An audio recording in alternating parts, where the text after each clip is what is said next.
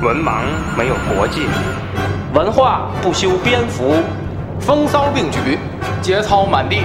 欢迎收听《文盲书友会》。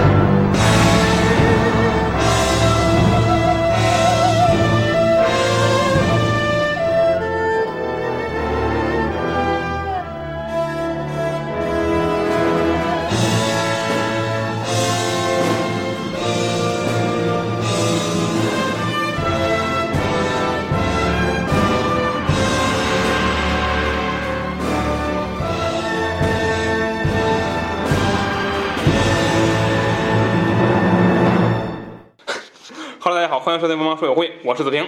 我是阿飞，我是卫士。今天咱们又是一个大话题啊，聊这个《文盲说三国》的第三季啊。我们在上一个时段啊，我们已经呃聊了八期啊，就这个赤壁篇啊是三国的重头戏，所哎以我们要好好聊啊这个内容。所以我们聊了八期啊。那么我们呢，下面呢预计啊还有八期啊，这个总共是十六期啊。那么我们今天呢就是第九期啊，我们。主题呢叫精英蒋子义啊，蒋子义呢就是历史中著名的蒋干啊，蒋子义。干，嗯他媳妇儿好啊。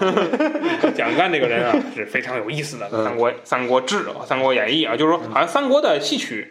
他也非常有名，啊这个人物是一个小丑的形象啊，小丑形象啊，不是那个，不不是那乐，不是那乐的那个啊，这个。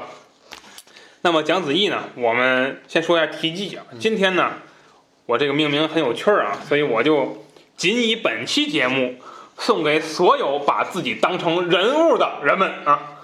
那么，又搜集到了一些证据啊。对对对，那你看，案有所指。我我今天这题目大家能看到啊，什么毛遂自荐看玩意儿，嗯，群英荟萃这不行嗯深夜盗书搞语文，误害二将太极道啊，就是大家能看到啊，我们这个很有针对性啊，这期啊，所以这期呢也是这期可能又火哎，。对对，仅以本期节目送给所有把自己当成人物的人们啊。那么在之前的八期节目里呢，我们已经为大家剖析了啊赤壁战前的形势啊，可以说啊，就是东吴方面要想拿下此战啊，还并不是说特别容易，缺少了一些必要的元素。那么这个时候呢，一个人物就为周瑜送上了千载难逢的历史良机啊！这个人是谁呢？就是蒋干、蒋子义啊。那么这当然了，我们说的前提啊是这个《三国演义》这部小说中描写的这样一个事情啊。那么咱先说说历史上真实的蒋干啊，我们请魏志老师来介绍一下。历史上真实的蒋干在《三国志》当中，嗯，并没有关于蒋干专门的，嗯呃记载啊。但是呢，在《三国志·周瑜传》当中，嗯对蒋干有嗯有有有这个，呃，这叫什么？这个是裴松之裴松之啊，裴松之著《嗯江表传》嗯描述呢，蒋干这个人啊，有仪容，就是他长相不错不错。嗯，我发现古代人特别重视长相，好吧对对对对对对，以才那个辩庞统那是啊吧？，以才辩见称，独步江淮之间，莫与为对，就感觉这人是一个出类拔萃的嗯，一个人。口才很好。哎，那么当时呢，曹操在这个攻打江东之前，打算就是这个在历史上啊，也也也有这个记载，呃，密下扬州，派蒋干去见周瑜，希望能劝说周瑜离开孙权，投奔自己。嗯，蒋干就去了。周瑜呢，款待了蒋干三天。周瑜就是你看啊，这个在这点你你也可以看出，其实周瑜应该他一上来就知道蒋干是干嘛来的，嗯，但他还是因为我记得周瑜他跟蒋干是同学，对是吧？啊，对对对，先叙旧，嗯，叙旧之后，等到三天的头上临走的时候，周瑜才跟说说这个。我既然已经选择了孙权，我就不可能再投奔曹操，反正就是这么个意思啊，这么个意思。然后这点要着重说，找找找种说，蒋干笑着，但始终没有说话。但回去后向曹操称赞周瑜气度宽宏，情志高雅，不是言辞所能离间的。劝曹操放弃招降的念头、嗯啊，这是历史上真实的。呃，呃咱咱也不能说真实的，反正是有有历史历史记载的嗯蒋干。那么咱还是可以看出，蒋干这个人啊，嗯他是明大义的，哎哎，对，对吧？就是这个他也，你看他这个事儿处理的很好，我也我也没有就是替对方说话，就是回去他必然他毕竟是曹操这边的人嘛，嗯就是朝朝廷这边的人吧，嗯，那么我也跟你讲清楚这个事儿，我也跟你说说明周瑜这个情况，但是呢，我也不说周瑜坏话。对吧？但是对但是我也跟你说明白，我也别瞒着你说什么周。你看有的那个，嗯像那个，你看经常有那种卑鄙小人，嗯，他比如说回来之后劝降失败了，哎对对对，他当着曹操面说周瑜可骂你了，哎这那这那曹呃经常跟这么表演，曹大怒当时啊，说嗯你不投降你还骂我打你，你看这他也没这么做，嗯，我就把事实都告诉你，嗯，对吧？咱但是但是咱该打我也不拦着，嗯。你该打江东你说打江东的事儿，嗯，对对对对，对吧？啊，所以说明从历史记载上来说呢，蒋干这个人还是不错的，嗯。不错，就有一定才能，有一定才能，而且呢也明事理嗯。这么一个人。但是呢，在《三国演义》中呢，就变成了那般形象，哎那般形象。嗯。那么呢，在聊蒋干之前呢，嗯。我们需要跟前面我们介绍这八期啊进行一个衔接，所以我们先把前咱们先说第一期，先说一点小事儿，来八期，先说来，先介绍一点小事儿啊。嗯。一个呢，就是这个周瑜设宴暗害刘备这个事儿啊，我们先说一下啊。呃，这个事儿呢，呃，首先呢，先说周瑜他的一个立场啊，就周瑜呢，他认为这个刘玄德呢是世之枭雄。不可不除啊！这怎么每个人都认为刘刘玄德是世之枭雄呢？这是从哪儿看出来的？就因为罗贯中写的，对 对对，这刘玄德世之枭雄啊，说这个不除之不行，那怎么除掉呢？他就是这个想设宴啊，让这个说白了就是鸿门宴呗，把刘备招过来，然后刀斧手啊，就这一摔杯为号啊，给干掉。那么呢，当时呢正好是这个糜竺啊，他来江东啊，来江东呢，这个刘备呢当时准备的这么一些个，这个。嗯，羊肉啊，包括这个这个这个酒啊、礼物等等啊，让糜竺到江东犒军，探听虚实。那么周瑜呢，据说说这个，呃，本来呢，这个糜竺是想来干什么呢？是想说这个能不能让军师嗯回去这个，对吧？与这个我家主公见上一面，嗯因为孔明一直在这头儿，那周瑜能那让放走吗？嗯他得想办法怎么害孔明了，对不对？不能让你走啊！嗯他说孔明与我同破谋逃，啊，同谋破逃，嗯怎么岂可便去？嗯是吧？我呢亦欲见刘豫州，嗯，让他过来呗，哎，共议良策嗯，乃身统大军，不可暂离嗯。若豫州可往驾来临，身为所往啊！就说那个刘豫州如果哎能够屈尊呢来到我这里呢，嗯我们见一面，同谋良策啊，哪哪么些良策一当天，同谋良策是吧？也也挺好的是吧？那么糜竺呢一看啊，行，我回去吧。那么当然旁边鲁肃啊，鲁肃天然呆啊嗯，鲁肃，你们看过那《神探狄仁杰》吗？就鲁肃在《三国演义》里就是那曾泰那状态，哎，就是啊，嗯啊，就是永永远是这样啊。对，鲁肃就说，哎，说这个公遇见玄德嗯，有何计议啊？就是你打算干什么呀？然后这周周瑜就说这个玄德世之枭雄，嗯可不除啊。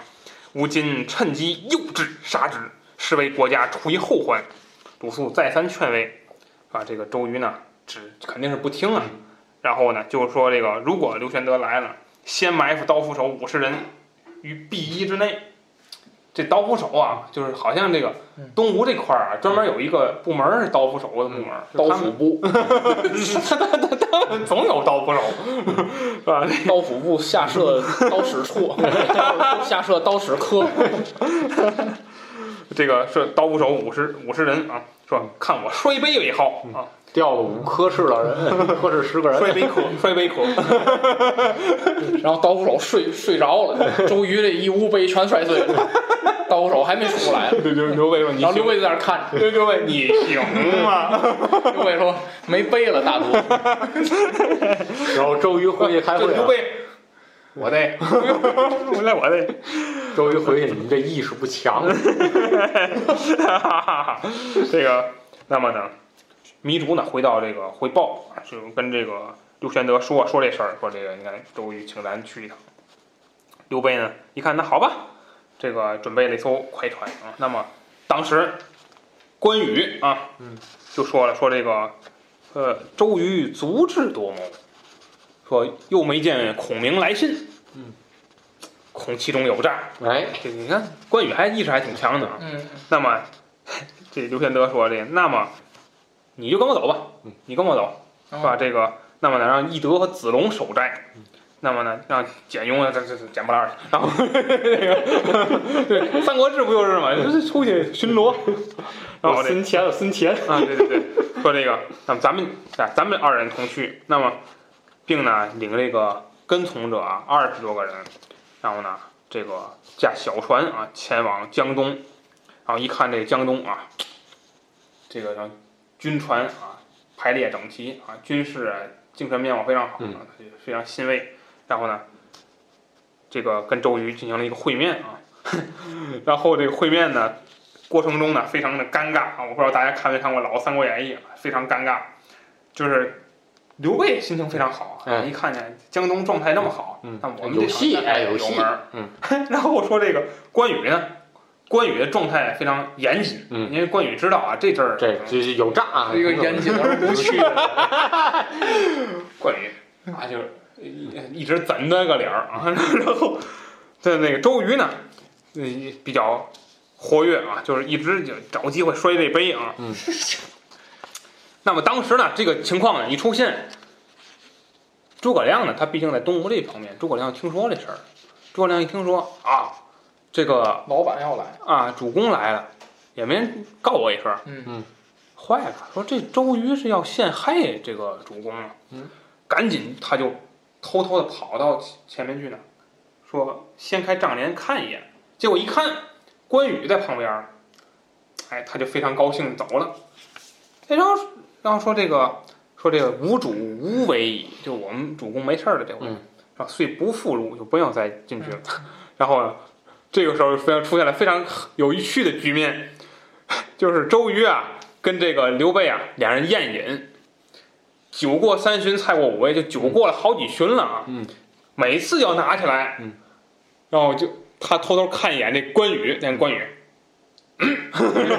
他这杯又放下了，再来一杯，啊就这样，几番过后呢，没有得逞。嗯，这个关羽呢，一直按肩，就按着拿着这手握着这个剑柄啊，嗯。不动，岿然不动，像一个跟雕塑一样在那站着。唉，这个周瑜就嗯满头大汗啊，就问问说这个，说您身后这位是谁呀、他说这此乃吾弟关云长。呃，莫非是那斩颜良、诛文丑的关云长么？然也。周瑜啊，汗流满背，赶紧就给这个关云长饮一杯。关云长这饮酒啊，然后这接过杯子饮酒，然后说当时这个鲁肃啊一看这事儿不太好，赶紧呢就趁机就进入帐中，然后呢这个哎与大家会谈啊，然后呢说白了就是把这个事儿呢这页就掀过去了，最后呢也没有周瑜也没有得逞。哎，所以这个事儿很有意思啊，就是东吴啊，在整个的《三国演义》这部小说中设过很很多次这个鸿门宴，但是一次都没有成功啊。可以说他们是也是有这个传统啊，有设鸿门宴而不成功的传统啊。嗯，从这个周瑜这儿开始啊。那么这个事儿过去之后啊，他跟孔明啊见了简短的见了一面啊。那么孔明呢，在这里面说了一句重要的话。虽然孔明不能跟刘备回去，但是孔明呢做了一个小的吩咐。嗯，他说：“亮虽居虎口，安如泰山。”这逼装的。说这个今主公但收拾船只，军马后用，以十一月二十甲子日后为期，可令子龙驾小舟来南岸边等候，切勿有误。说了一句这么个话，那我这个资料里啊，我用这个下划线标出来了。这句话呢，为我们后文，也就是说我们后边某一期节目中，我们会用到这句话。相信呢，看过《三国演义》的朋友们也知道这句话的意义所在啊，也可以知道诸葛亮神机妙算，真是叫什么前知五百年，后知五百年呢。嗯，这个很强的人物啊。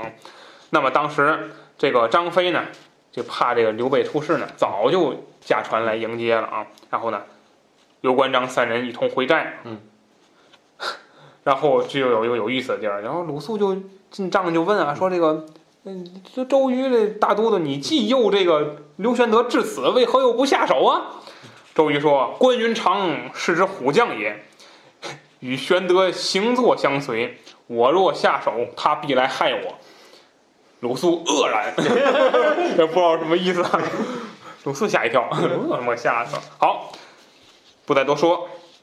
那么下面呢，请这个安飞老师再介绍一个什么呢？就是说，在这个时候，呃，曹操帐下有二人，一个是蔡瑁，一个张允。嗯，那么他们两个人的作用，以及三江口曹操折兵这件事情。三江口呢，这个曹魏和这个孙刘呃这个吴国吴国啊，就孙权这边呃小小的打了一仗啊，嗯、这一仗呢也是试探了双方的一下实力。那么在这一战当中呢，曹操呢没有占上风，其实已经给曹操踢了一个这个警钟了啊，但是曹操呢也没往心里去啊，执意要打。呃，最开始呢是曹操修书一封给周瑜啊，上面呢写着啊，汉大丞相赴周都督开差啊，明显这个言语当中啊，这个充满了对周瑜的这个这个轻视。嗯，然后周瑜是这个斩来使啊，斩来使，嗯、这个安排部将啊，甘宁、蒋钦等人啊，这个鸣鼓呐喊前进。那么在三江口这场战争当中呢，曹军呢大多是清徐之兵，就是咱们的青州和徐州之兵，不惜水战。那么你在江面上呢，战船一摆，就人都晕了，嗯。你还何谈打仗呢？对对，然后这个曹军的这个重箭啊，不计其数，呃，从这个四十直杀到魏使啊，这几个小时，六个小时差不多，嗯啊，这五六个这个四五个小时，嗯。将近六个小时了。嗯。那么曹操折完这一阵之后呢，心情很不爽，把这两个降将蔡瑁和张允叫来了嗯。啊，责备他们，就是东吴兵少，我们呢反倒被他所打败，嗯是汝等不用心耳。嗯。哎，蔡瑁说是荆州水军，嗯，久不操练，嗯，清徐之军又素不习水战，总而言之，言而总之 问题错误不在我。所以这事儿不赖我，啊，应该先立水寨，令清徐之军，呃，清徐军在中，荆州军在外，每日练习教习经书，方可用之。嗯，你看这个曹操开始甩锅了啊，嗯，就是你们既为水军都督，呃，可以便宜从事，何必来禀报我不你问的吗？不你给人家。叫来叫来责之，然后蔡张啊，这个张蔡两两人啊，自去训练水军，嗯啊，以大船居于外，以小船居于内等等啊，嗯就开始练这个水军。嗯，就是从这儿能看出来啊，第一，曹操对于蔡张两个人其实并不信任，嗯，啊，并不信任，但是又不得不用，为什么？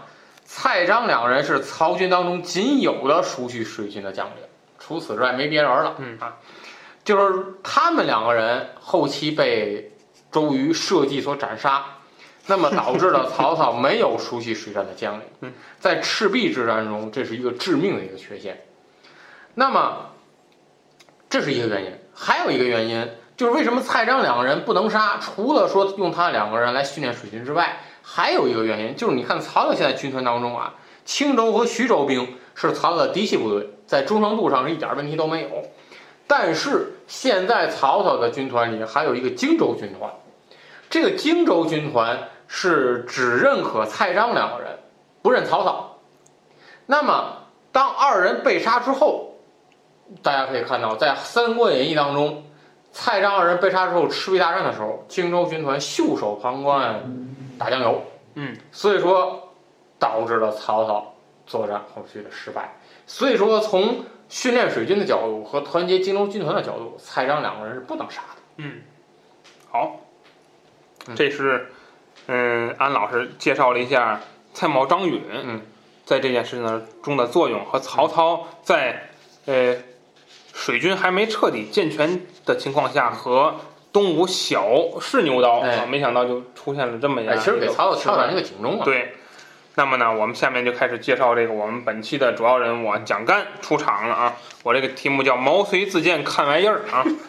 这个啊，曹操就打败了这一场仗之后，曹操就非常的生气啊，嗯，刚才甩锅甩没甩成啊，嗯，人家说说就你他你兵不行，嗯，啊，这曹操没话说了。嗯，他曹操就得想办法呀，曹操就问众将说这个昨天输了一阵，嗯，错动锐气，今日又被他身亏无斋。就是那个周瑜他们拿小船啊，嗯看了一眼曹操的水寨，哎快速的走了，非常快啊。他说：“吾当何计破之？”啊，说言还没说完啊，话还没说完，忽帐下走出一人，嗯说：“某自幼与周郎同窗交契，嗯，愿凭三寸不烂之舌，往江东说此人来降。”嗯，这个人是谁呢？嗯九江人，姓蒋，名干，字子义，是帐下募兵啊。就是说，这个人啊还是有一定才学的啊。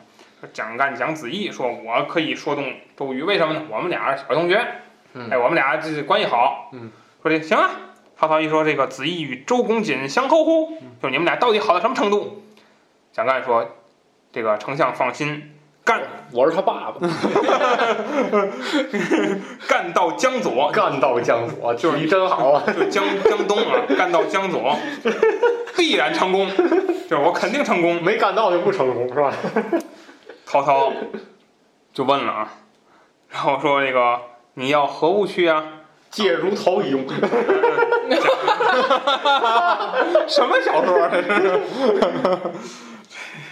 这个蒋蒋干说这个只消一铜虽往，二仆驾舟，其余不用。嗯，那么曹操一听，嚯，这有底啊，这是，这有有底啊，这个行，置酒啊，然后与蒋干送行啊，就是非常自信的，蒋干非常自信，迷之自信啊，就前往了啊。那么真是这个有多大脸现多大眼啊。没有人比我更懂周瑜。好吧，那么下面请安老师介绍一个重头戏啊，就是群英荟萃这不行，然后周瑜这边说了，没有人比我更懂蒋干。这个干这个最开始啊，初见周瑜就吃了一大鳖啊。嗯这个呃，蒋干一来，周瑜出来迎接啊，子义良苦，远涉江湖啊，而且拿话直接就点了一下蒋干，你是不是曹军的说客呀？是吧？蒋干愕然于，啊，呃，我咱俩这个好久没见了，嗯。我特来叙叙旧情啊，嗯。你怎么把我当做这个说客？嗯，然后这个嗯。周瑜啊，这周瑜特别有意思啊，周瑜嗯。时不时拿话刺激一下蒋干啊，这个。呃，说这个吾虽不及师旷之聪，嗯。呃，闻弦歌而知雅意，嗯嗯，点一下这个蒋干啊，这个这个这个高雅呀，周瑜要说曲有误周郎顾呢，周瑜高雅，这痴旷他是古代的音乐大师，所以他这个他耳力非常好，就是你错一点儿都能听得出来，所以聪嘛，聪的知耳力。他说我闻啊，这弦弦，嗯，弦歌啊，我知雅意，就是说我稍微。听这一点点声音啊，我就能品味出它里面的意境。所以两个人实际上要以一个文化的进行一个文化的交流，他是想点这个意思。啊，然后啊，这个来吧，那咱这个你远道而来，对吧？咱设酒宴吧。嗯，那么在酒宴之上呢，这个周瑜直接就把蒋干口给堵死了啊。嗯周瑜在酒宴之上告诉众官啊，这个蒋干是我这个同窗的好友啊嗯，虽然从江北到咱们江东来，但不是曹家的说客。你们你们不要疑惑，不是他得这点，嗯，他可不是说客啊，哎他可不是这个蒋干。啊，然后呢，你看这后边太有意思了啊，把佩剑解下来给谁呢？给太史慈，然后跟太史慈说啊，公可配我剑做监酒，嗯，干什么事儿呢？今日宴饮只叙朋友的交情，但有提及曹操及东吴军旅之事者，即斩之。啊，太史慈啊，拔剑暗箭坐于席上，啊，蒋干惊愕，不敢多言。蒋干下两回了啊，第三回啊，酒后之后，酒宴之后被调戏啊。呃，周瑜知蒋干守约啊，就说这个大丈夫出事啊，欲知己之主，外托这个君臣之义，内结骨肉等等。假使苏秦、张仪啊，这个口似悬河，舌如利刃，安能动我心哉？就是什么意思呢？就是我现大丈夫为人处事，遇到了自己呃知己之主，那么我就应该言必行，计必从，祸福与共。即便是你有什么苏秦啊、张仪啊等等这人的这个口才，我也不会动心。哎，哎，又拿话点一下蒋干，这回蒋干不惊吓了啊，蒋干面如土色，可是蒋干这群英会上，蒋干就没说话，没说话，毒死了。这没有提，只要你提曹操及东吴军旅之事，就斩嘛。对那我不说。合着没没别的事儿要提，好吧？这是这个群英会啊，群英荟萃。那么群英会呢，在这个小说和呃这什么戏曲和影视剧中描写的也是非常精彩啊。包括这个，我记得老版的《三国演义》上，周瑜是有一段舞剑，哦，什么他就好像我就就就唱的这句话，就是丈夫处世兮，还在那儿跳了，嗯还还还挺不错的感觉，嗯就是那个那个气度不凡啊。那个人演的红羽肉啊，他演的那周瑜气度不凡，演的非常好。那么蒋干呢，是谁演的？你看过《大宋提刑官》吗？嗯那吴苗水演的，嗯看起来了，那个演的，那也很有趣啊，有喜感啊，一个人物。然后这个。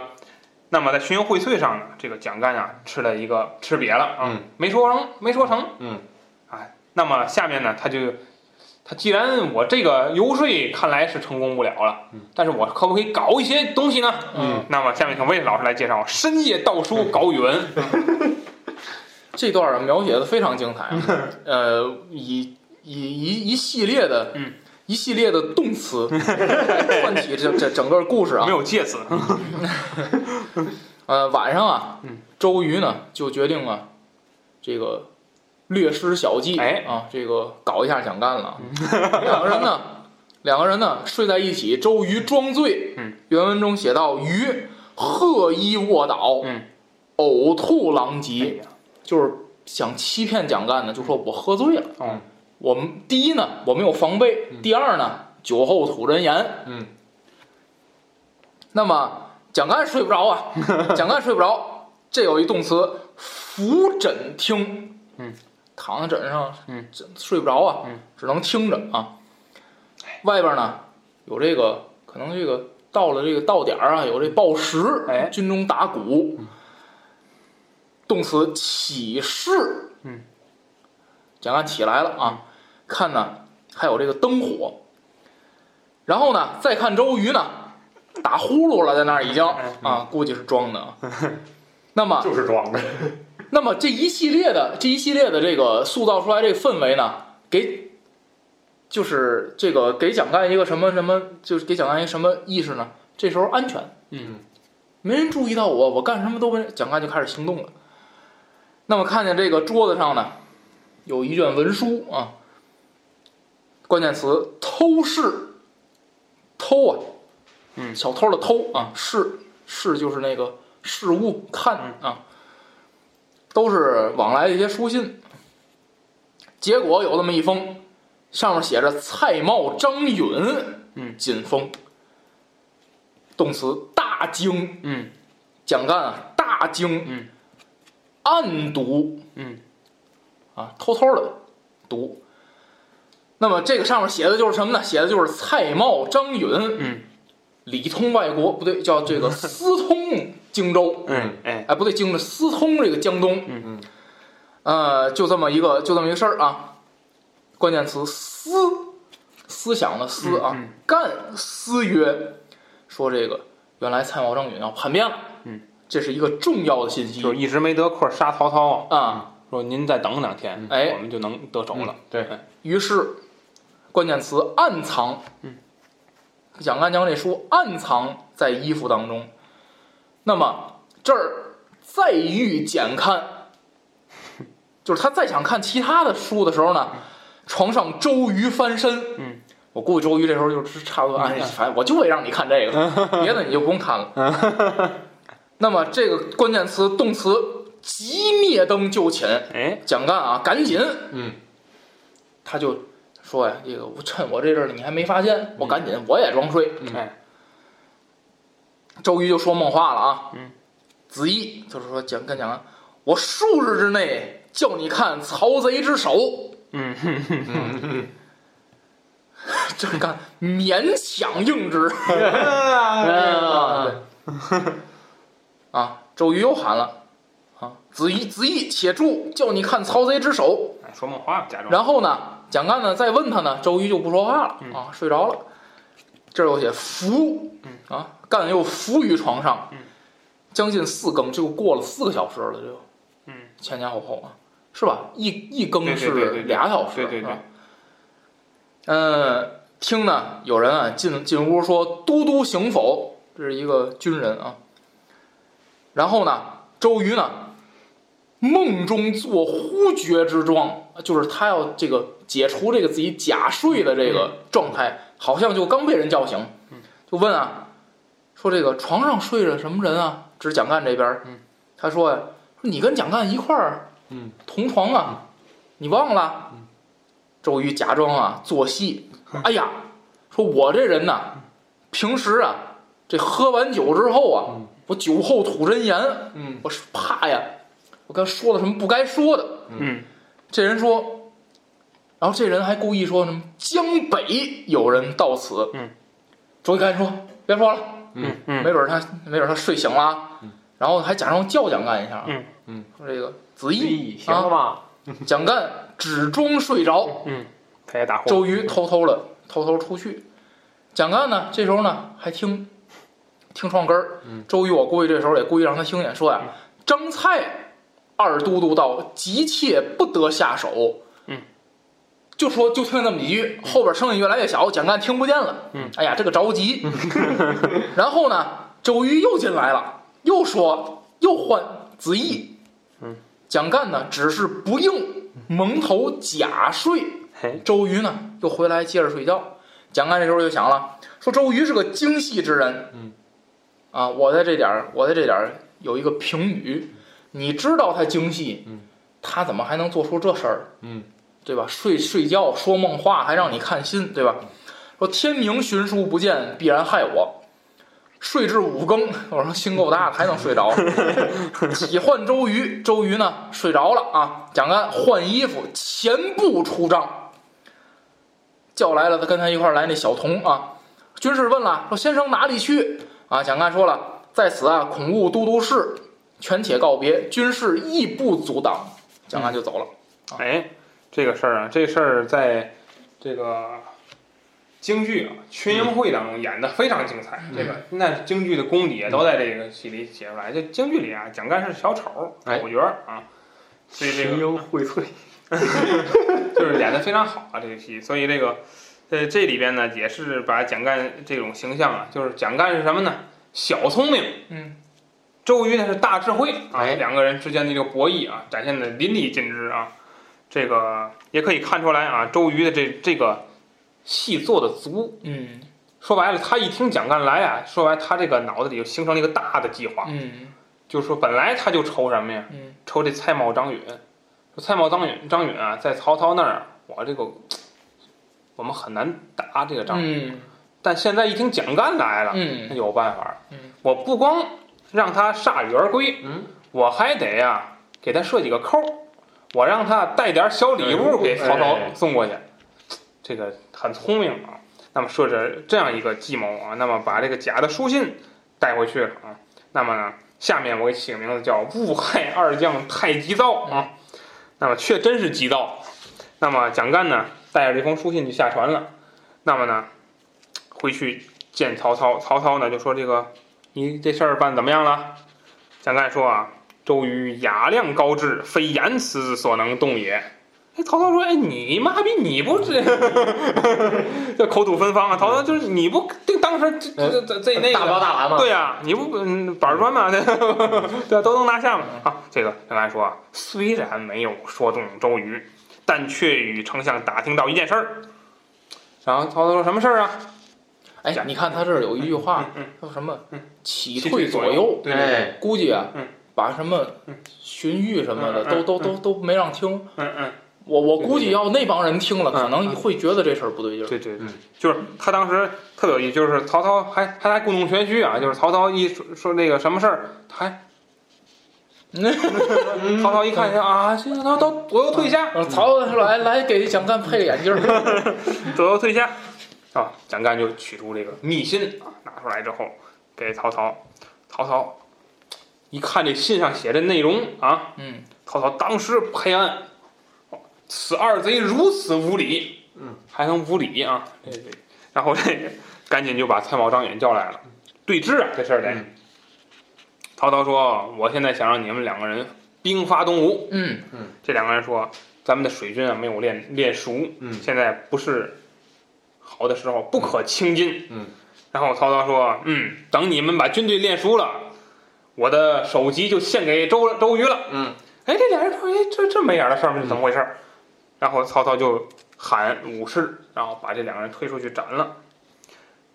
刚斩完，前脚刚斩，后脚曹操明白过劲儿来了，说坏了，说我中计了。嗯，再叫来的时候呢，这个人头已经斩完了。嗯哎，所以所以有一句有首诗啊，就说这个曹操奸雄不可当，啊一时诡计中周郎啊。嗯说蔡张卖主求生计，谁料今朝见下王。嗯，那么其实我觉得罗贯中在这里边呢，他实际上想写一个也是一个报应的问题，就是说蔡瑁、张允当时是、对，一直对刘备对对对最后也是落得一个这样的下场啊。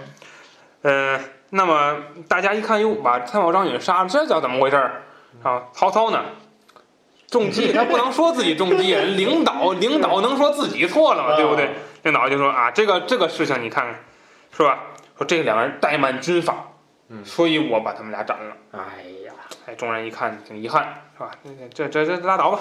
那曹操一看呢，就选了这个毛玠和于禁啊为水军都督啊，就差稍微水平差差差一点。差远了这个。那么呢，在回报江东之后呢，这个这个周瑜的这个细作啊来报说这个斩了蔡瑁、张允嗯。周瑜很高兴啊，就说这个，你看我所担忧的就是这俩，嗯，现在把这俩斩了，那么咱们现在再跟曹操打，咱们不用担心了。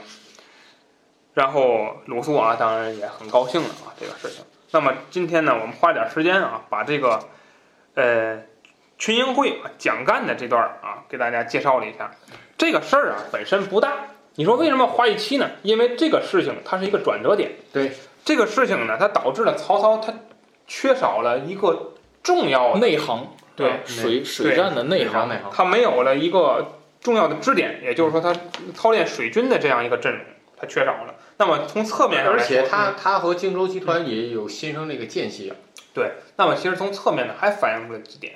第一个呢，就是说曹操在这个在这场战争中，他表现的已经远不如之前在官渡，甚至在之前他那种理智的状态。曹操他的心态有点急，嗯，他就是要拿下，我一举统一，嗯，对，像一匡天下，嗯他的心他最大的愿望就是一匡天下。但是他这个时候他不适合作战，本身就不适合作战，但是他非要强行出营，而且凡事都往自己想象的方式走，嗯那是不可能的，嗯不可能都随你愿。那么他还用了一个蒋干，还不成器啊！真是这个这这怎么说？机会都不在曹操这边，运气都不在曹操这边，出了那么个事儿，最后使他痛失蔡瑁、张允，陷入了这样一个呃不利的局面。但是此时的曹操还没有真正意识到自己的问题，嗯，还在强行的、强行的啊去操练水军啊，还将要到打这场仗，那么为后边他的更大的失败埋下了伏笔啊。嗯、那说这么多啊，那么这期节目的尾声呢，我读一个作家啊，黄商，他写的一个文章啊，一篇文章，名字叫《论蒋干》。这篇文章呢，曾经入选过我们的这个语文读本儿啊。嗯那我今天给大家截取了一个啊。首先，他这个《论蒋干》的蒋干是京剧群英会里的那个蒋干哦，啊，这不完全是《三国演义》的，是群英会里边小丑型的蒋干啊。嗯，我看完他的写的这个呢，我很有感触。我觉得呢，可以放诸四海而皆准的一些道理啊。他说蒋干自恃聪明，把别人都当成了傻子，所以才使出了拙计，想来离间睡降，利用自己与周瑜的关系去做间谍。不想一开头就给周瑜点破了，说明了他的来意，一时尴尬之至，只许吃酒，不许谈及国家大事，还找了一位花面直谏立在一旁监视，就是太史慈。这对子义兄真是不客气极了。如果说真聪明的话，就该识相。